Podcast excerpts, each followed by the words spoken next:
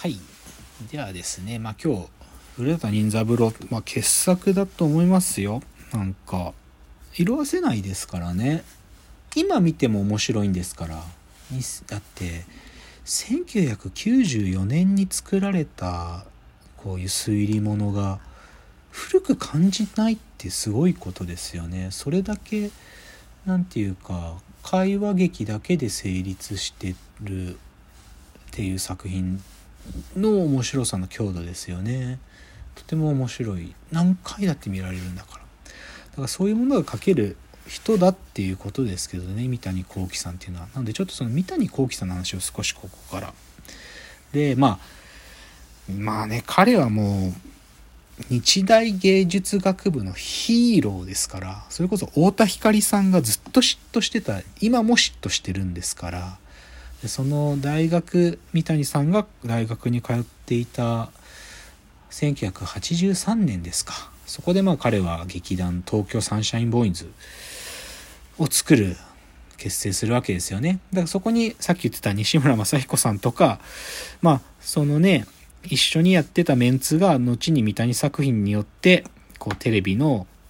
常連になってくんですけどね。でもサンシャインボーイズはでもその演劇団をやってた頃からすごい人気だったって言いますからね。まあ僕世代じゃないんで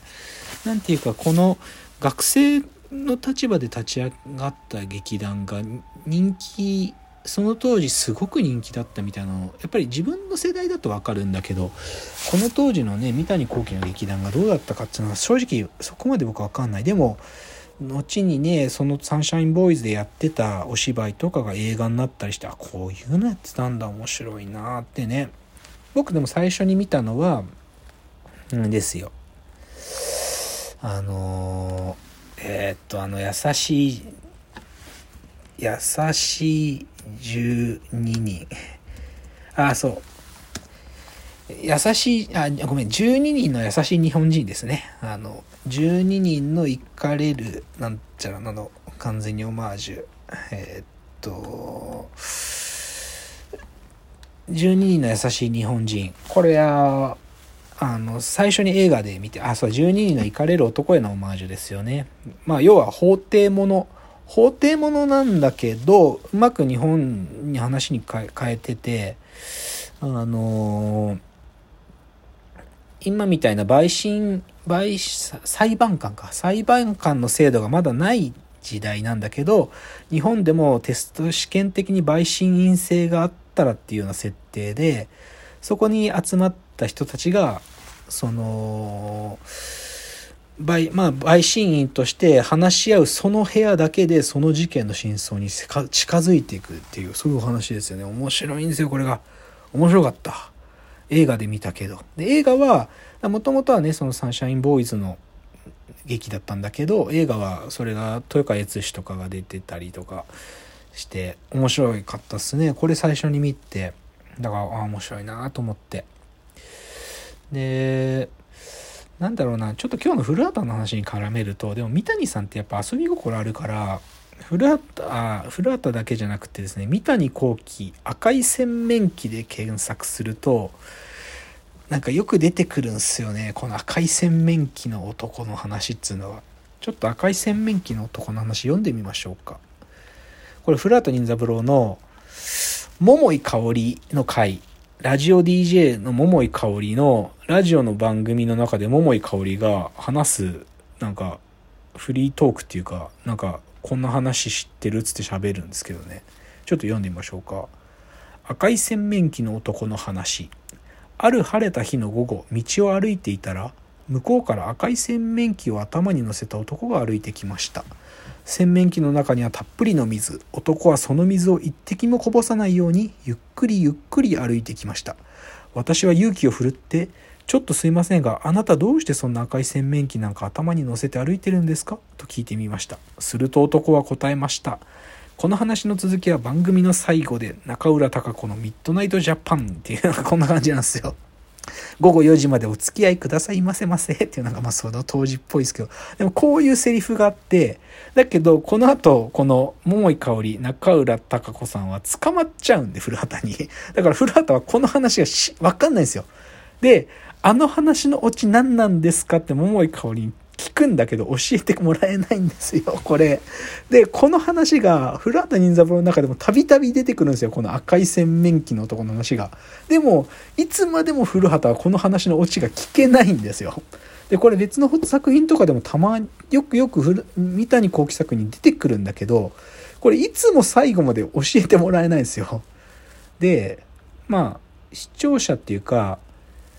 なんていうか考察する人たちはこれは赤い洗面器だから答えは赤線赤い洗面器の赤線なんで答えは絶対に明かさないんだってことなんだっていうまあみんなまあ一応そう考察するんですけどでも古なんか三谷幸喜が言うにはこれオチあるらしいんですよねこの赤い洗面器の話。なんかスペイン、なんかね、松本幸四郎が外交官、メキシコかどっかの外交官やってる話とかで、その外交官に勤めているスペイン人の人が、スペイン語でこの話したりするんだけど、そこでもこのオチが言われないんですよね。だからまあでもこういう遊び心が三谷幸喜作品はちょろちょろ埋まってて。だからそういう意味で言うと僕が古畑任三郎とまあ同じくらい三谷作品のドラマで好きなのは王様のレストランですね。95年の作品ですね。まあ、ちなみにこの王様のレストランでも赤い洗面器の話出てくるんですけど、でもこれは好きですね。これ僕 DVD 持ってるんですけど、あの、フレンチレストランの話なんですよね。もう潰れかかったフレンチレストランの話なんだけど、そこに、なんていうかお父さんが死んで、こう、若いそのせがれが若いオーナーでやってくるんだけど、もう全然活気もなくて、みんなの、なんか意欲もないダメフレンチレストランなんだけど、そこに、あの、若い頃ね、オーナーと一緒に働いてた、その、ギャルソンですよね。その、ギャルソンがやってくるんですよ。で、そのギャルソンと一緒に、そのフレンチレスト戦国さんっていうんですけどね、これ松本幸四郎がやってる戦国さんっていう、その人と一緒にこのフレンチレストランが一流店になっていくっていう。でもこれコメディなんですよ。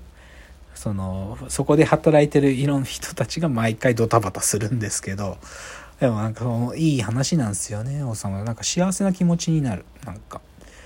でもまあ、いわゆる三谷ファミリーがみんな出てて面白いんですよ。王様レストラン。で、あと、やっぱりね、三谷幸喜はさっき、あの、12人の優しい日本人は三谷幸喜の脚本、原作脚本ではあるんだけど、監督は別に三谷幸喜は撮ってないんですよ。で、三谷幸喜が初めて自分で脚本書いて映画を撮ったのが、え、ー、と、ラジオの時間ですね。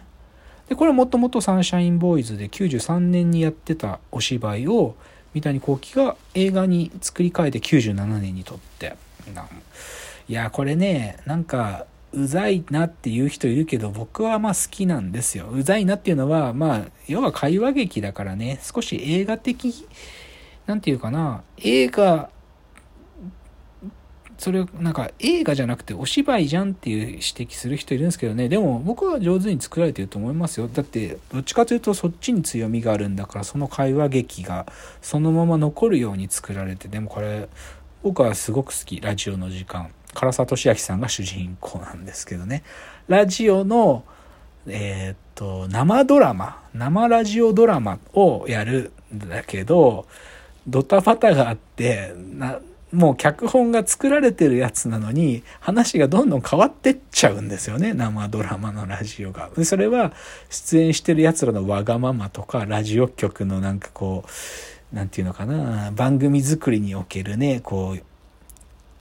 測られた便宜みたいなのをうまく汲み取らなきゃいけなくってその書かれた脚本の話がどんどんどんどん変わってっちゃう。でもそのドタバタ。でも最後はなんかうまいオチがついて終わるんですけどね、まあ、面白いですよね。だからやっぱりお芝居の人ですからね。なんか